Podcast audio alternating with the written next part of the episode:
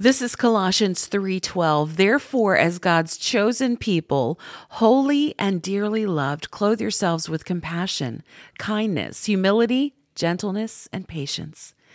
To be a humble person is to recognize that nothing you do is a result of your own ability. A humble person realizes it's God's power at work within them that allows them to accomplish anything in life, big or small. It's easy to look at our talents and abilities and believe we're the ones that can make things happen. Let me tell you, God is at work in you whether you like it or not. You are not in control. Every gift, every talent, every accomplishment, every accolade, and every good thing comes from the Lord above. We accomplish everything in His strength, not our own. When we allow seeds of arrogance to be planted in our spirits, pride takes root, and eventually pride comes before the fall. And let me tell you, the fall will come. God, however, wants better for us. He wants us to remain humble. When we walk in humility, it changes our perspective.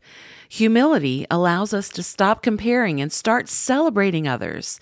Humility helps us see that there's more than enough to go around.